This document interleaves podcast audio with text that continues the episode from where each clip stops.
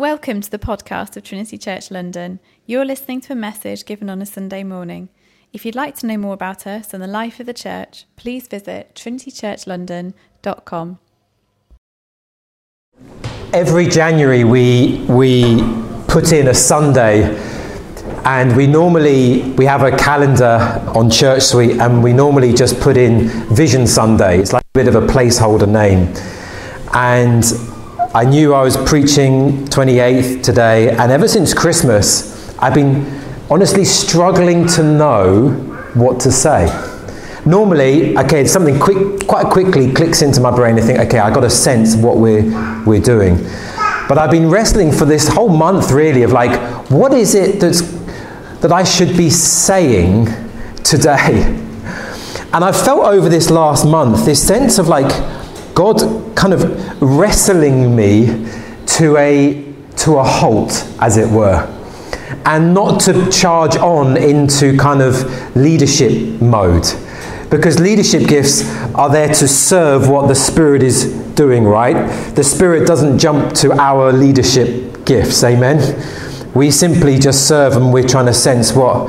And I've just sensed the Lord just slowing me down. I've been asking Him, what is this season? Because I've sensed for us as a church that coming into 2024 is not just another ticking over. And I've been asking, like, what is the season that you are taking us into? What are you doing at the moment? And the thing that I've been sensing, and I think I sensed it end of last year, and people have been verbalizing this, I think, in different ways is this that the river of God that we are in is rising in 2024. I've sensed in my spirit, and, I literally sense it almost like the waters are here, and it's like the waters are coming up to here. I don't think we're swimming yet like Ezekiel, but I sense that this year is a year where the river of God, the Spirit of God, is going to be rising amongst us. Roshan asked me this morning, how you feeling? Because I'd, I'd, said what I was uh, um, sharing on how you, how you feeling. And I was like, I'm excited because I, f- I feel like I'm sensing the Lord. And I'm also nervous in a sense because I feel like I'm putting myself out there because I, I'm not given to just giving like optimistic this is going to be your best year yet. In fact, I'm kind of anti those kind of messages because the Lord says, Come take up your cross and follow me. So, like, there are some biblical verses under that. But I do sense in my spirit that as a church, we're walking into deeper waters this year. And even having those guys, you guys coming joining us, I think it's part of this deepening of the work of God in our midst. So it's a, a, I don't know if it's a fairly new thing or I'm just old getting to it, but some people have like a word of the year. Some people do that. I feel like it's quite a Gen Z thing. It's not really like a Gen X thing or a millennial thing. So we've never really done it. But at, Christmas turn around, Toria, she was just been praying, and she has said a few times, I sense 2024 is going to be a year of breakthrough. And for us personally, as a family, and a few things going on, but for us as a church, I've been praying that, and we've often just kind of quoted that back to each other. It's a year of breakthrough. Um, I'm believing that this year for us is going to be a moment of breakthrough for us. Breakthrough financially, breakthrough with people gifts, breakthrough in the kingdom, breakthrough with growth, breakthrough in fruit, breakthrough in our workplaces, breakthrough with our families, breakthrough with sin, and breakthrough in holiness and that the waters are going to rise around us. And so, what I want to just talk about really is I want to talk about the moment that we're in. And just, I feel in many ways, leadership is just in the church, just sensing what God is doing and just kind of naming it in a way. Which is why we went to Ezekiel and his prophecy, because we, we are living in that prophecy that that he talked about. So I want to just talk about Ezekiel, and then I want to talk about us, and then I want to talk about our response. How, how can we walk in this? If, if the river of God, the Spirit of God, is going to rise amongst us, if there's going to be a deepening of His work, how are we going to respond to Him? Because when we receive the prophetic word, we don't kind of just put it in a journal or log it as something nice and then sit back pass- passively to wait for it to happen, do we? we we actually, it's to ignite faith, it's to ignite prayer It's to ignite action. It's not like, oh, God's going to do this, let me watch and see. No, it's to ignite something in our lives. And so we need to ask okay, if this is what God is doing with us in this moment, how are we going to respond? So let me just set the scene for us. Ezekiel, going back to the 6th century BC, he was a man who was growing up to become a priest in Jerusalem when the Babylonians ransacked Jerusalem and took a whole wave of Israelites down to Babylon.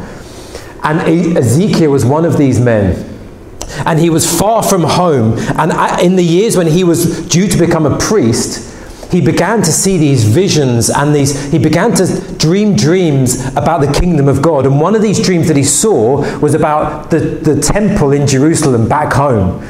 And so he sees the temple, this temple made out of bricks, and he sees something strange happening because he sees not blood flowing in the temple, which was the usual thing you would have seen because sacrifice were made. Sometimes tens of thousands of animals were sacrificed. So to see blood flowing in the, the temple was usual. But he saw something unusual and he saw water beginning to flow from the temple. And this, this, this, this water flowed, it seemed, from the heart of the temple and began to start, what we're told is like as a trickle, just a few droplets of water flowing out of the temple of God and flowing eastward, which is always a redemptive direction to travel in. And so this, this, this water begins to flow, and he, he notices that the water is rising. And this angel calls Ezekiel around, and he gets him to come and to stand in the river so it's ankle deep. And so he's walking in this river, and then he's noticing that the river starts to rise and it goes to his knees. And then he notices again that the river is rising fast, and so it comes up to his waist. And then a moment happens, and you know that moment, like in a swimming pool, there's a point in the depth where you're like, your feet begin to like lose touch with the ground, and like you're kind of walking, but you're kind of like, your whole weight is kept up, and you just bob around. And suddenly, this moment happens for Ezekiel until the moment comes when the water rises so far that he has to start treading water, and his only thing to do now is to swim. So he's swimming in this river that is flowing from the temple of God, and he has to, to swim to the side of the riverbanks, and he climbs out of this river, dripping wet, to notice what is happening. Because there is the, the, the temple here, and out into the wastelands is this desert land, the Arabah, which literally means dry lands. It's a desert, and this river is flowing into this desert place, and wherever the river is going, life is popping up trees and fish are finding life and fruit are bearing from the trees. And we're not only this, but this is miraculous life because we're told that these trees have leaves that are for the healing of the nation. So this is not just any ordinary life, this is a miraculous life that is sprouting up wherever the river of God flows. He's seeing this amazing vision. And what Ezekiel saw in that moment where the temple burst forth with this water was a prophetic moment that was going to come hundreds of years later where the true temple, Jesus Christ, was going to come. Ezekiel saw this temple that it was made out of bricks in Jerusalem. But the true temple, as we know, was made out of flesh in Jesus Christ.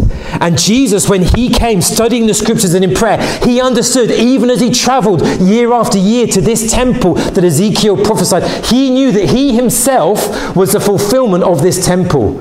And he knew that one day he would be the birthing of Ezekiel's vision that he saw. And Jesus Christ, at the age of 33, knowing that he was the true living temple, he went and willingly allowed himself to be crucified as the true temple, as the true priest, as the true and final sacrifice that was sacrificed for us on our behalf, for our sin, that we might know and enjoy God, for something miraculous to happen.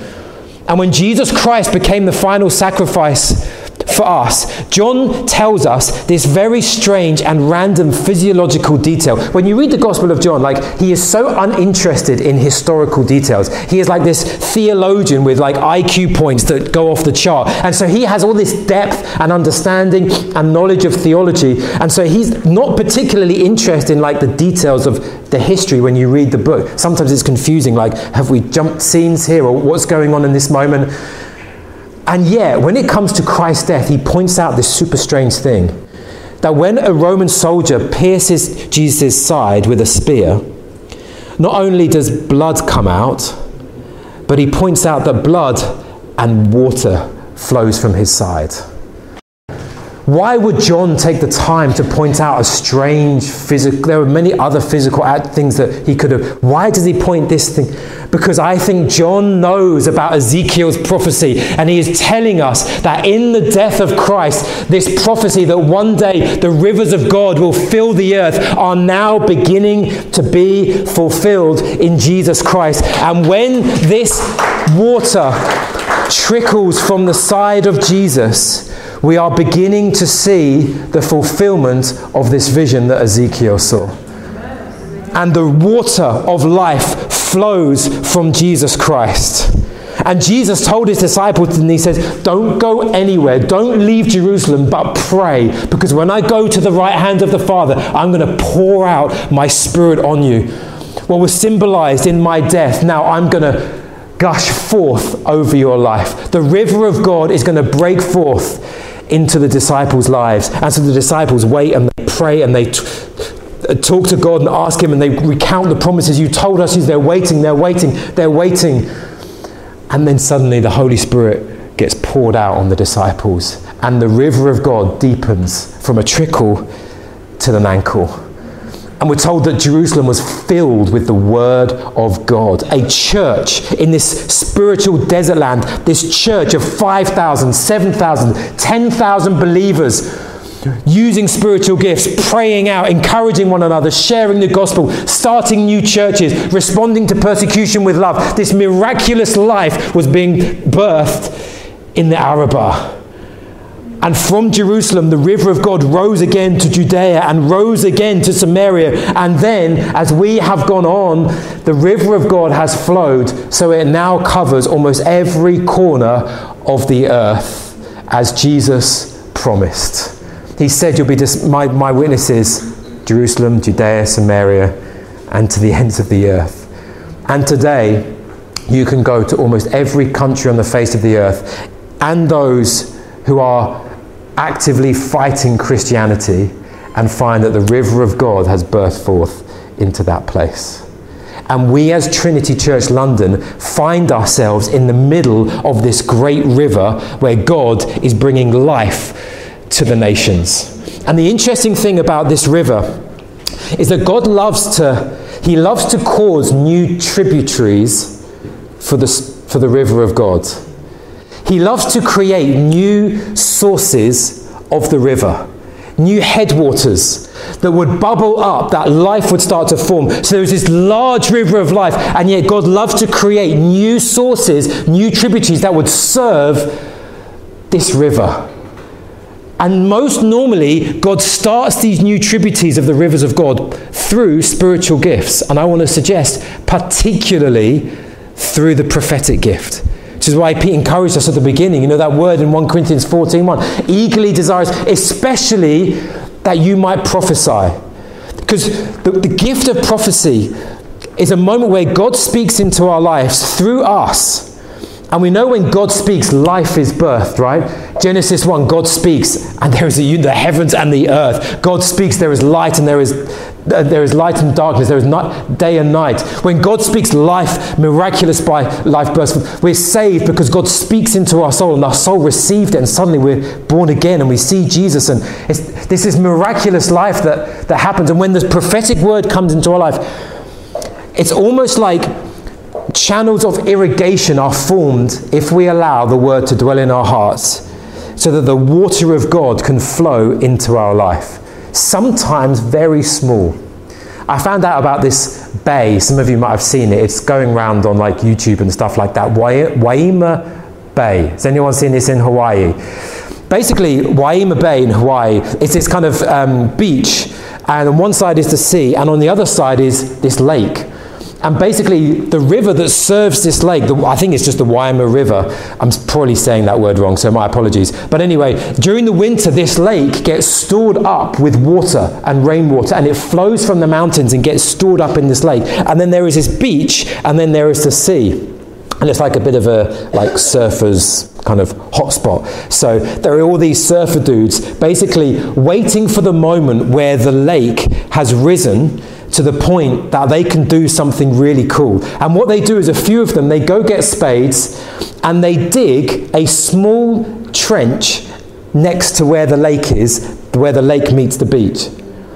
And then all they do from that point onwards is leave it they dig enough so this small trickle starts to go down this little ditch that they've created.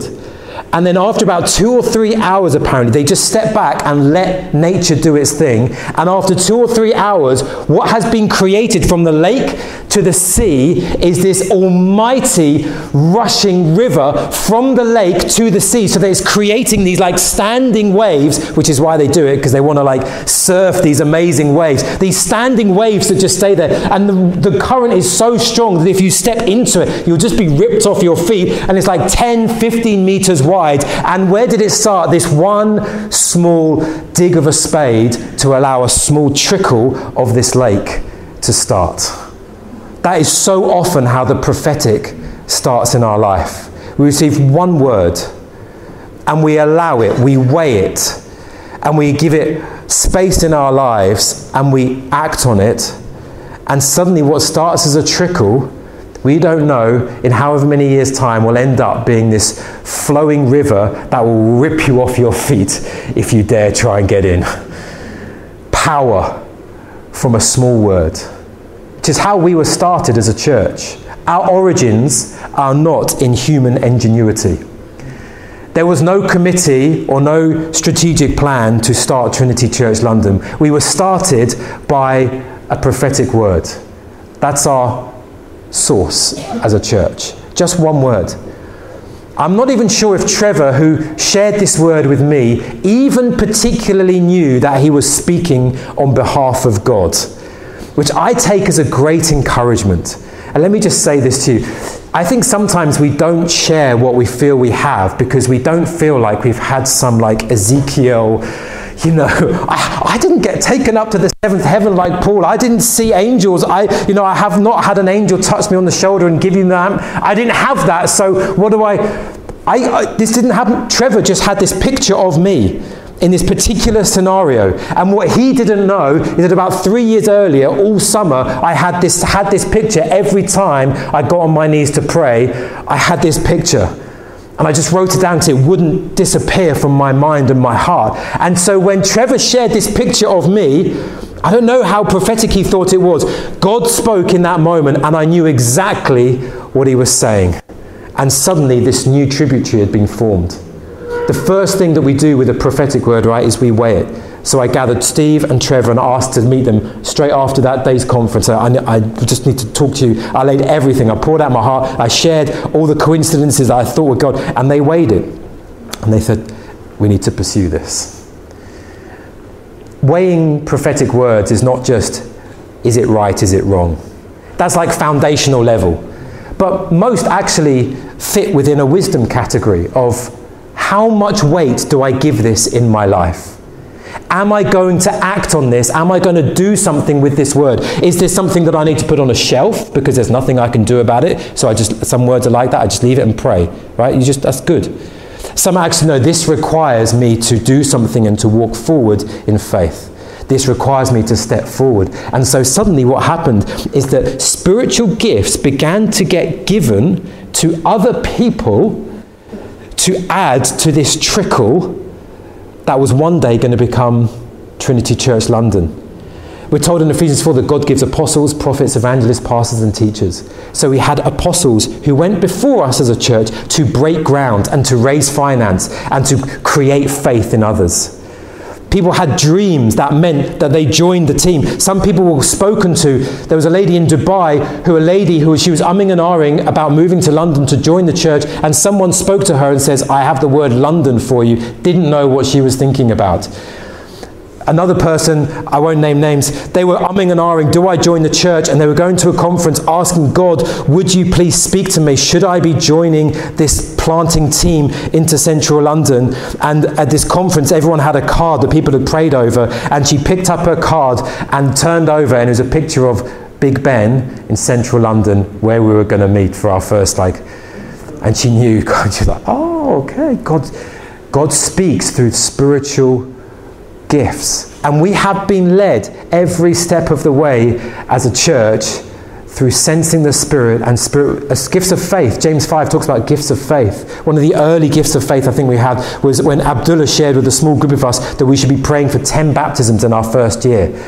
It's just this moment of confidence in God. Let's trust God for this. And sure enough, by the end of that year, our last or second to last Sunday, we baptized nine and ten people in that year. That was a gift of faith. That was a spiritual gift that was given to us. There was this sense that we had that we were going to be moving on from our venue. Um, there was no reason to because it was like everything was good in the Doubletree. If anyone there in the Doubletree days, it was fine, right? But we had this sense that we were going to be moving on. So when they called to say, we need you out in a month or two because we're doing a refurbishment, what happened was not anxiety, but this moment of excitement and faith. God is alive. It's just like 1 Corinthians 14 26. He's actually living and leading us as a church. Steph spoke to us at the weekend away about evangelism. Suddenly, so what do we do? We, we hear the prophetic word and we orientate ourselves around the, the prophetic. We say, how do we push into what we sense God doing. Leadership always serves the Spirit. Spirit doesn't jump to our leadership. So we sense, what are you doing in this moment, God? And we've been moving into that.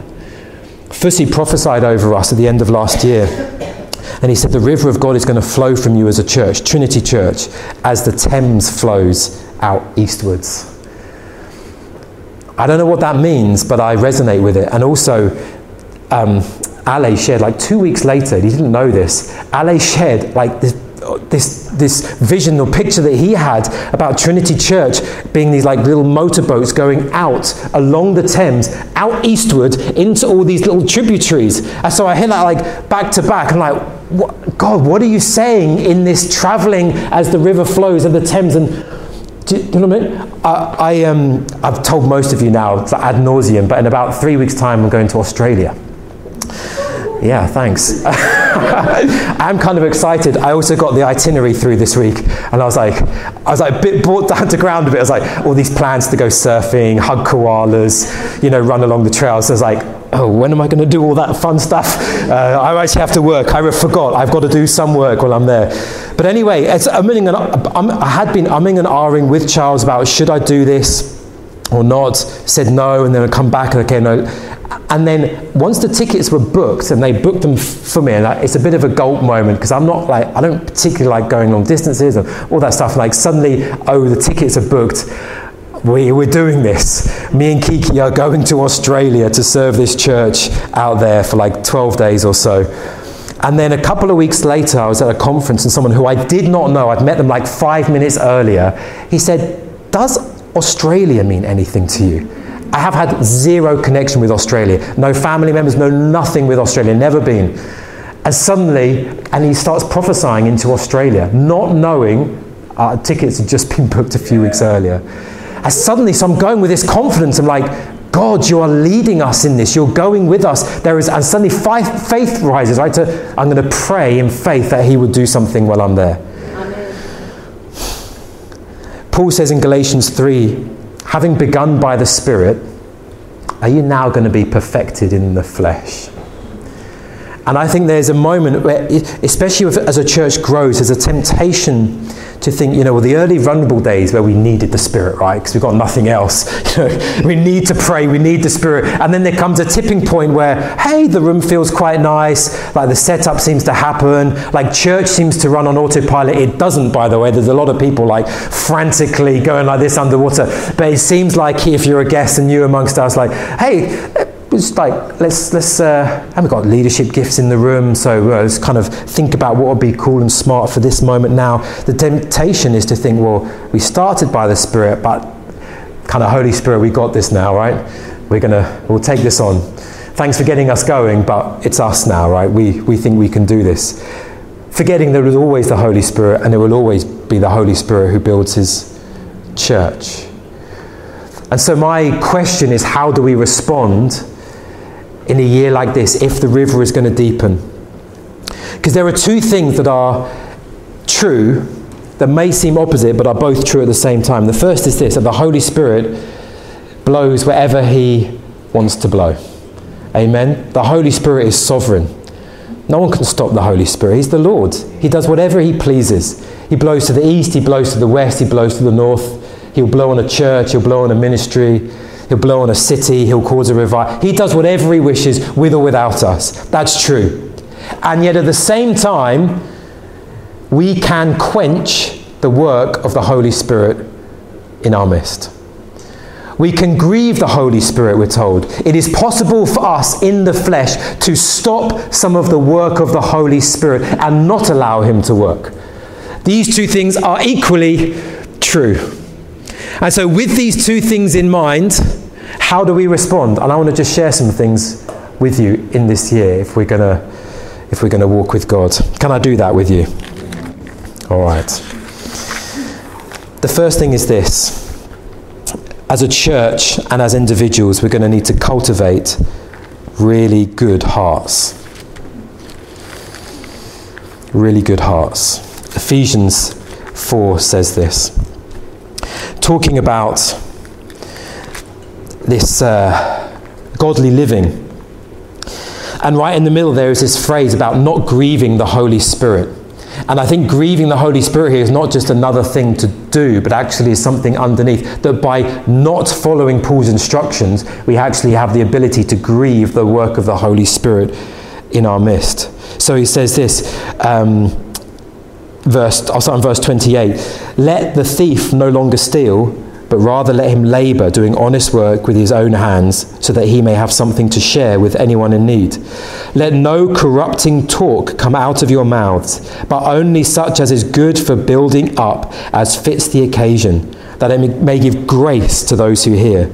And do not grieve the Holy Spirit, by whom you are sealed for the day of redemption. Let all bitterness and wrath and anger and clamour and slander be put away from you, along with all malice. Be kind to one another, tender hearted, forgiving one another, as God in Christ forgave you. I want to suggest that it's very difficult to expect the fullness of the Holy Spirit in our lives if we are holding on to some of these attitudes towards other people. We can't be clamoring in our hearts and anger and bitter towards life and people around us and yet come to Sunday and expect the fullness of the Holy Spirit because unwittingly we have dropped these ungodly rocks into the flow of God in our life and we're asking Him to bless us and yet we are keeping these rocks and these boulders and these dams that are stopping the Spirit of God grieving Him. Let me get a little bit more sensitive. Let me read 1 Corinthians chapter 6. Flee sexual immorality. Every other sin a person commits is outside the body, but the sexually immoral person sins against his own body. Or do you not know that the body is a temple of the Holy Spirit within you, whom you have from God? You are not your own, for you are bought with a price. So glorify God in your body. Let me say a few words in grace. Pornography has got a hold of our society, right? I, I, I feel genuinely grateful that I was born before like mobile phones were just ubiquitous. If I'd had a mobile phone as a 12 year old, like I dread to think where I would have gone. And, and pornography has gripped so many people. And it stops sometimes the flow of God in people's lives prophetic words have been stopped and dammed up because pornography has gripped a heart, men and women. And if we're going to walk in the fullness of God, and if you want to walk in the fullness of God, there has to be a pursuit of repentance and holiness. Knowing that the journey may be bumpy to walk away from pornography, but the journey has to be towards holiness, right? I don't think we can expect the fullness of the blessings of God while we are still holding on to this Satan like grip that he gets on people's hearts. We are overcomers in, in Jesus Christ, amen? amen? We can overcome through the power that he gives us. So I'm, I'm, at the end, I'm not going to make any appeals because uh, I know this is so sensitive. But if you struggle with pornography and you want the fullness of God, what I'm asking is would you reach out to someone and the very first thing to do is tell someone about it? Because you immediately break the power of Satan when you put something that is hidden in darkness into light.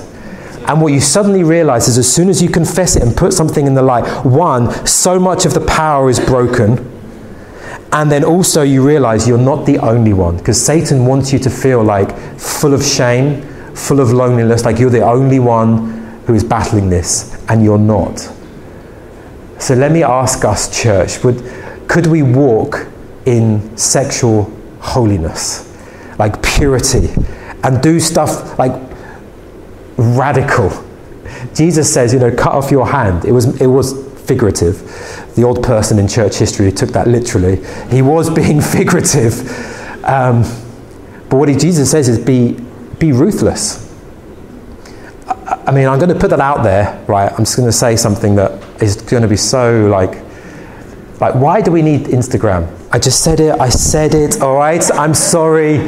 Why do we need Instagram? If Instagram is leading you like a trickle, not into the spirit of God, but into lust and pornography, wh- why? What's the big gain in having an Instagram account? I mean, if you're an Instagram influencer, like you might have a K. I, I don't know. I'm not saying there's no judgment if you keep an Instagram account, but I'm like, why keep, why keep something that is actually causing you to stumble? That's all I'm saying. It might not be Instagram for you, it might be something else. But why keep the thing? Why there's pros and cons? I get, yeah, Jesus said, cut your hand off. I, you, you know what I'm saying, okay? Oh, how to lose a church. Okay. All right. The second thing, so we need to cultivate a good heart. Notice this with Ezekiel. When he's walking in, he's not feeling something, right? He's just seeing the river of God come. Eh, this is not about whipping up an emotional moment because the Holy Spirit comes in so many different. Sometimes He fills us with this overwhelming joy. Sometimes this is this unbelievable peace and this quiet. Uh, the Holy Spirit does all sorts of things. We're not chasing an emotion here. We're chasing God Himself. Amen. So, firstly, we cultivate a godly heart. The second is we're to hold on to the prophetic. Listen to what Paul says in 1 Thessalonians 5. He says, Don't quench the Holy Spirit. So it's obviously possible to do that. How? Do not despise prophecies, but test everything. Hold fast to what is good. And I want to suggest, in the way Paul argues that, is that the way that we quench the Holy Spirit is by despising prophecies, the prophetic word. Maybe through a secular cynicism. Oh, like I've heard that before. I know that. Like, well, you know, a cynical view of like, well, really, is that really? Like, you just despise it.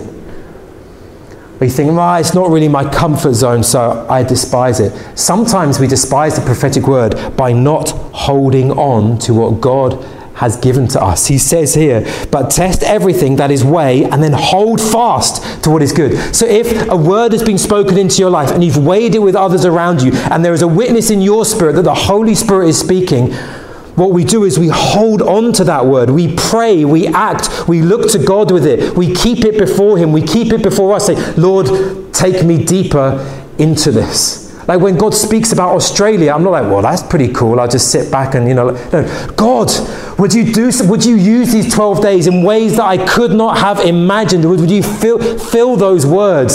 So it's not just a trip, but ministry. And the, the river of God is expanded and deepened in Sydney as we, may a deposit be, suddenly faith rises up. So we, we must take hold of the prophetic. So let me ask you, what has God spoken to you in your life? In your past? Some of you are here because of God's prophetic leading. Like, what, what is God saying to you? And, and bring that before Him. Use that to fuel your, your prayer life. Amen? So we must hold on to the prophetic word. Thirdly, we must allow the river of God to take us into unexpected places. I, I, there's a guy called Jules. Some of you know Jules. He does these like London tour guide things. And uh, me and Matt are a bit of a fan of this guy. And uh, you can Google him. It's like he just t- picks an area of London, and then he like just shares all these amazing facts about like this stone that you've walked past ten thousand times. Like, did you know, you know, King Henry VIII sat on that stone, or something like random like that? And you're like, you, you just walk around London differently. Anyway, he, he did this thing around Sloane Square, and he pointed out that in Sloane Square, a station that from a kid I've been passing like regularly, above the station, above these two platforms, there is this like iron, like uh, rectangular thing that crosses the two. And I'd like, I don't know, I just thought it was like cables or something. Apparently, through this thing, over the two platforms, flows the River Westbourne. I was like, what? So I pointed out to Tori, like, I was amazed, and thankfully she was amazed as well. I was like, oh, thank, thank, I don't feel like a total geek here. Like, that is actually a river that flows from Hemel Hempstead. It's a posh river, and it comes all the way from Hemel Hempstead, and it flows through Hyde Park, and they had to channel it somehow. And as they were digging the, the, the, the tubes, they had to channel the river, and so they created this bridge over the platforms at Sloane Square. And so the River of God, the River of God, it's, it's posh, but it's not that posh. It's, it's, it flows over your heads. So you're thinking, where's the river, right? The river's, it's got to be somewhere down here. It's underneath us. And yet all along the river, like there's a river flowing over your head. Like it doesn't make sense. And I, I just be like, I think God is going to lead us into some unexpected places. That there will be moments where, as a church, we're looking down at our feet thinking, what's the next thing? And if we're not careful, we're going to miss it because the next thing is going to be over our heads in a place we never expected.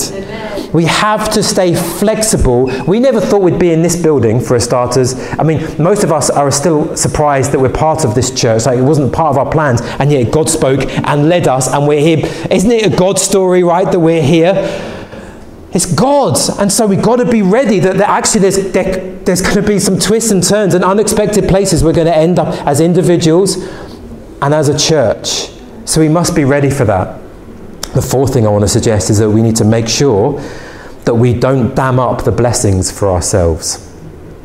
There is a real danger that where the river of God wants to flow, we want to stop it and say, like, oh, I see all these blessings coming my way, these spiritual blessings, these blessings over my life, I see blessings of breakthrough. I love these blessings. And we just want to kind of like just put a stop here and just accumulate more and more blessings when the river of God was never meant to be dammed up, it was meant to flow into our lives and out of our lives. Jesus said, didn't he, in John 7, that out of your heart will flow rivers of living water. Not into your heart and there it ends. Out of your heart will flow rivers of living water. And there is a real danger and a temptation for us to take the blessings of God and to dam them up into like a nice, pleasant lake, which apparently is what happened with the Westbourne River. So back in the 1700s, I've been watching these videos, right? Back in the 1700s, the Georgians, they dammed up the river, the river, the river Westbourne. I can't even talk no more. I've gone all cockney. Anyway, it's gone like, oh dear. It flowed underneath the, Hyde, uh, the Hyde Park, Hyde Park, and the, the Georgians decided actually we want to create like a nice lake in Hyde Park, and so they dammed up the River West, Westbourne to create what we now know as the Serpentine, right? So you can go like you can go boating and you can swim if you like goose poo in your face and all those kind of things. like it's just a nice place to like hang out, right? They wanted this nice place. And that's our, our, our, temptation, I think, often as Christians, that we become more like a lake than a river, that we receive the blessings and we think, this is good for me. I want to take these away, store them up in my life. May, I feel good about God right now, this is good. And we just carry on with the rest of our life. It's the attitude that says, I want to come to church. You might even have notebooks. Oh, someone's going to prophesy over me today. I'm going to get prayed for today. I'm going to feel good. I've, is the worship going to be good for me today? Or is it no? I don't know. Oh, it's a good Sunday, bad Sunday. And you take these things, you might even treasure them away in your life and store them up in your heart like Mary. And yet you have just become a lake because you're not thinking, how does this blessing become a blessing to other people? How is the flow of the river of God going to come into my life and then flow through me? I want to suggest that unless we remain as a river, the waters of God are going to become stagnant in our life. Unless we are thinking, how do I take this and let it be a river in my life to other people, we are going to remain spiritually energyless. We are going to struggle unless we are thinking, how does this flow from my life? So we take the blessings and we know these blessings are so that I can bless others. And we take the river of God and let it flow. That's where the power is, right? You take, I mean, the Serpentine's nice. Some churches are kind of lakes. It's kind of nice, nice to be around. But think of the River Thames, right? How much power, how much good that does, how much industry, how much commerce, all that the River Thames does because it flows. Yeah. Amen. And that's us as a church. So, how are some of the ways we can flow? Very quickly. It's just some. How, how, do we let it flow through us? the first thing I want to say is this we give financially. Because Jesus says, where our heart is, or sorry, where our finances, there our heart is also, right? And you can have a quick indication as to whether you are a flowing river or a growingly stagnant, stagnant lake by whether you're giving away to the mission of the church and the kingdom of God and the nations if your money remains with you, it's a very quick indicator. Like you don't have to do any praying about it. Just open your bank account. That's fine. Like you just Holy Spirit. Okay, my money's going 100% to me. You've become a lake. But if you're following God and say, I want to give generously to the mission, I want to be on mission, I want to give, I want to do what the early church did, I want to take this and see what God has done in my life, and I want to pour it out to others, then suddenly you become a river. And the river of God flows through your life. What we're going to do, and I, I, I acknowledge we've not been good at talking about giving as a church as part of our worship. So every month now, the first Sunday of the month, please come. Don't avoid this one now. I've just said this. You're like, oh, thanks, Daniel. Now I know which one to be away. It's really good. We're going to take a moment in the service to have an act of giving act of thanksgiving, an act, whether you give online or standing order or direct, like whatever you do, or whether you give every time in a, like, but we're going to have a moment of acting out and thanking God and making, we're going to, with our finance, we're going to, because this is how we're going to create a flow of the Holy Spirit of God. Steve Oliver gathered a, a bunch of leaders, like, the, uh, I forget when it was, a while back now. Anyway, what I remember is it was just after we'd taken up a special offering as a church. And Steve said, We as leaders, we need to be those who do a spiritual unblocking for the rest of the church. Like, Steve often asks, you know, can I do this? And I've always just say, yes, of course, Steve, do anything you like, it's fine. So he said, of course, go for it, Steve. So he asked the leaders, and like, the leaders gave like, I don't know, 12, 13, 14 thousand pounds, like just there and then, one Saturday morning out of the blue, just to unblock something so that we can see the river of God flow. I'm so grateful that we are a generous church. But we must, if we're going to see the river of God rise, continue to, to give away. I want to suggest we need to get to prayer meetings, be they Zoom or in person. I know because our parish is London, that is tricky. But we are trying to just really raise the priority of prayer. And one little thing we're doing was we're trying to get a new venue for our Wednesday night prayer meeting. So we're trying to get it basically across the road from Victoria Station to cut that 10 minute walk. And we're trying to get a nice new comfy place. Because our current hall is okay, but like when it's cold and dark outside, it's not like the most inviting place. So we're trying to get a better space because prayer is a priority. And prayer, so often, you can leave a prayer meeting, right, thinking, hmm, okay, I go home then. Right? Ever had that feeling? Like you might come with great hopes and expectations. Think, I worshipped, I prayed, and praying is often more about giving than receiving. But when we gather together in prayer, we are on the front edge of irrigating the soil of London so that the river of God can flow. So many of the blessings that we're living in right now are because people gathered in small numbers to pray and to seek God's face and to ask for his kingdom to come. So we need to be those who gather in prayer. We need to place the kingdom of God as a priority over our careers and our comfort.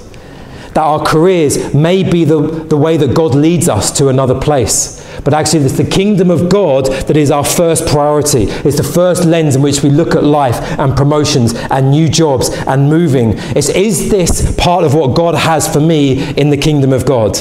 And if this career, this promotion, this comfort is a distraction, I'll say no to that to keep my vision on the kingdom of God. Because Jesus said, Seek first the kingdom of God, and all these things will be added to you. So the priority is the kingdom of God as we go forward. I want you to share what God's doing with those around us on a Monday, what we did on a Sunday. It's such the, it's like the easiest little thing. That you go to work on Monday, what did you do at the weekend? May church and may the Lord Jesus Christ be the first thing on our lips. I went to church on Sunday and share.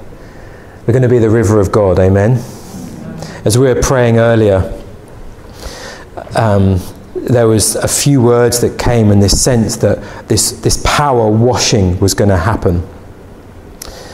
And that there was going to be a washing away of some, not just sin, but some attitudes and some habits, even. The writer to the Hebrews says, let go of all sin and anything that hinders. So it's not just like, okay, that's a really bad thing, don't do that. It's like, that's just not helping you in your walk with God. And I want us just to respond for a moment. And I'm going to ask you whether you really want to be in the river with Ezekiel. And whether for some of you at first there is a washing away of some cynicism, maybe some sin, maybe some habits that have held you back. Maybe there is just one area, even as I've been speaking with the Holy Spirit, has just been niggling you and niggling you and niggling you. The awareness that you want the power of the Holy Spirit, the washing of the Word to come and just wash you in that area of your life open to the Holy Spirit's work in our life. I feel like God has been, for myself, over I mean, the last month, two months or so, has almost it's felt like a wrestling of my spirit into a fresh submission of Him. And it's funny because I can't really put my finger on anything in like objective, but it's just this feeling of like and I've just had this hunger, particularly because I know one of the ways that I serve the church is through teaching and preaching. Just this desire, Lord, I, I don't want to just go through the motions, you know, for another year. Like, I don't want to just, like, give another homily, give another half an hour of message, and that's fine. But, like, power of God. we, London is an Arabah of a dry wilderness increasingly so. I, I, don't think it's getting, I think it's hardening spiritually.